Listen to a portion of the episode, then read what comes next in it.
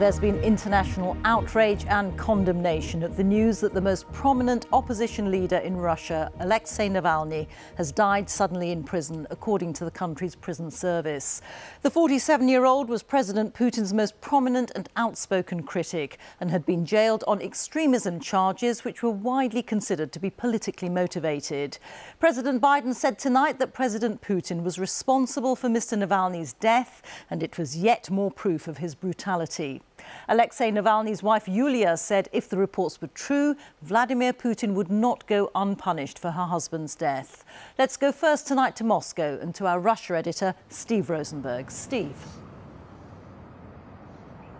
Reeta, of all the critics and opponents that Vladimir Putin has faced, Alexei Navalny was by far the most active, the most vocal, and the most dangerous to the authorities. Why? Because he had charisma, he had organisational skills, and he had this rare ability to connect with people.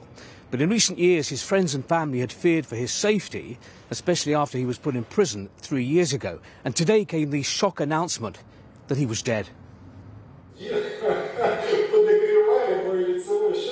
Smiling, cracking jokes. This was Alexei Navalny yesterday as he gave testimony by video link from prison. Even court officials managed a smile. But today, Russia's prison service said that Mr. Navalny was dead. It claimed that inside this penal colony, he'd fallen unconscious and that medical teams couldn't save him. Russian TV rarely mentions Alexei Navalny. It read out the prison service statement about his death and moved on to other news. He was Vladimir Putin's most vocal critic, a protest leader, an anti corruption campaigner who'd long clashed with the Kremlin. I remember this six years ago. Alexei Navalny is Russia's most prominent opposition figure and President Putin's most vocal critic. He's been barred from running in the presidential election. He's now being arrested by police in 2020, in Siberia, he'd been poisoned with a nerve agent and airlifted to Germany for life saving treatment. He accused the Kremlin of trying to assassinate him. But as a politician, he felt he couldn't stay away from Russia. When he returned the following year, he was arrested on arrival. He'd been in prison ever since, his friends and family fearing for his safety. Just hours after Alexei Navalny was reported dead, his wife Yulia made a dramatic appearance at the Munich Security Conference. She couldn't confirm his death, but. If it's true, I want Putin and his whole entourage, his friends and his government to know that they will be held responsible for everything they've done to our country, to my family, and to my husband. And this day will come very soon. And once she'd finished speaking, from the hall, a standing ovation. Back in Russia, President Putin was meeting industrial workers. He made no mention of Alexei Navalny. He knew that by taking on the authorities, he was taking a risk. My message for the uh, situation when I'm killed is very simple not give up. Not all Russians supported Alexei Navalny, but in Moscow and in other Russian towns, people came out to remember him. In a country where dissent has been silenced, for many here, just doing this was an act of courage. So at this makeshift shrine, people have been putting down portraits of Alexei Navalny They've been laying roses and carnations and lighting candles, as you can see. And here at the end, there's a sign which says, We won't forget and we won't forgive. There's a palpable sense of disbelief. I was see the news on my phone, and, I, and first my reaction uh, was like, it's just a joke, it can be real.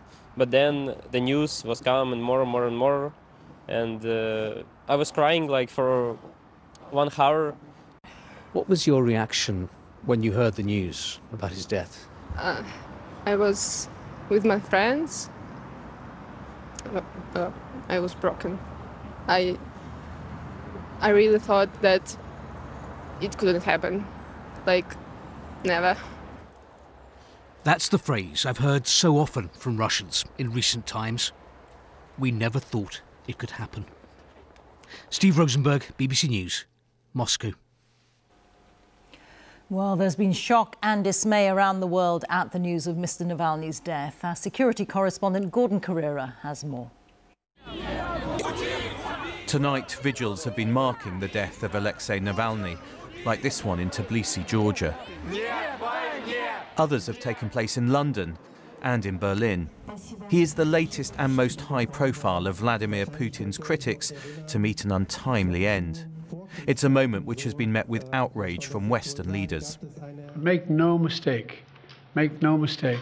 Putin is responsible for Navalny's death. Putin is responsible. What has happened to Navalny is yet more proof of Putin's brutality. Whether you're looking at increasing sanctions on Russia right now? We're looking at a whole number of options. That's all I'll say right now. We should be clear about what has happened here. Putin's Russia imprisoned him, trumped up charges against him, poisoned him, sent him to a Arctic penal colony, and now he's tragically died. And we should hold Putin accountable for this, and no one should be in any doubt about the dreadful nature of Putin's regime in Russia. The suspicions around Navalny's death are fueled by the fate of other Putin critics.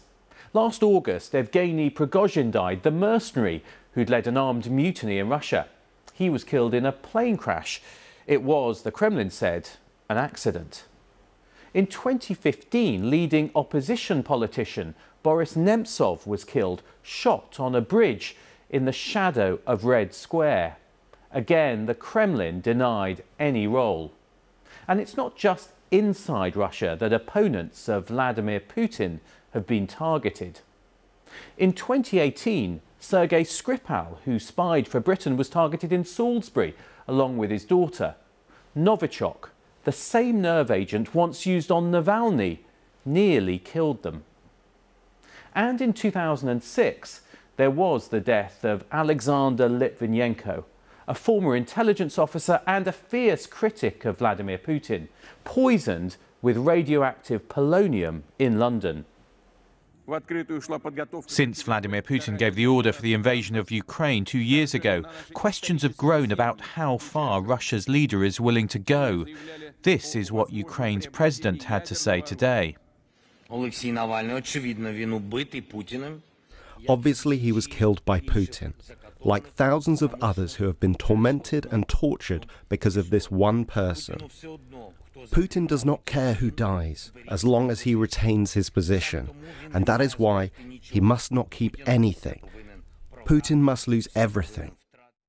It's not yet clear exactly what happened to Alexei Navalny, but Vladimir Putin's critics seem to know who they hold responsible.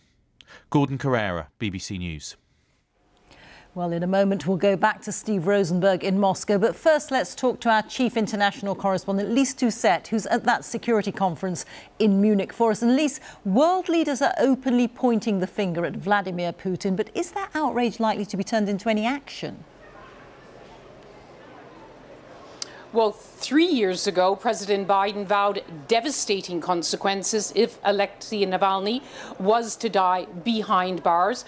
I heard much the same today from Lord Cameron, where he said here in Munich there should be consequences. But what? So much of what could be done to punish or try to contain President Putin has already been done. Wide ranging sanctions imposed after Russia's full scale invasion of Ukraine two years ago, although many question the effectiveness of the sanctions. President Putin has been indicted by the International Criminal Court, a court he mocks. But earlier today, I also spoke to Estonia's Prime Minister, Kaja Kallas. And like all of Russia's immediate neighbors, she's always thinking about how to deal with this threat right on the borders. And she had two steps that she recommended. Russia's foreign assets, seizing them and spending that money to rebuild Ukraine, something she says that President Putin feels. And secondly, establishing a special tribunal for accountability. For today and tomorrow, the world will wait for confirmation from Alexei Navalny's family confirmation that the prison services account that he's dead is true, and that many around the world will then do everything to ensure that his courage and sacrifice were not in vain. And Steve, in Moscow, Alexei Navalny was the most prominent of Putin's critics. Where does this now leave opposition to the president in Russia? Well, I mean, even before today, these were very dark times uh, for the Russian opposition. I mean, where are the, the main Russian opposition leaders right now? They've either fled into exile or they're in prison in Russia. Alexei Navalny himself, of course, was in prison. Now he's dead. And also keep in mind that ever since the full-scale Russian invasion of Ukraine, the Russian authorities have passed a whole string of laws, new laws, repressive laws, aimed at uh, silencing dissent, silencing criticism of the authorities of the Kremlin and of the war in Ukraine. But I tell you what struck me most today, on what was a very dark day here in Russia, just chatting to some of those people who were laying flowers. I mean, despite their clear sense of shock, some of them said to me, that despite everything, they still have hope that things could get better, that Russia does have a better future ultimately. It was as, if they were clinging to this hope like some sort of shaft of light in the dark.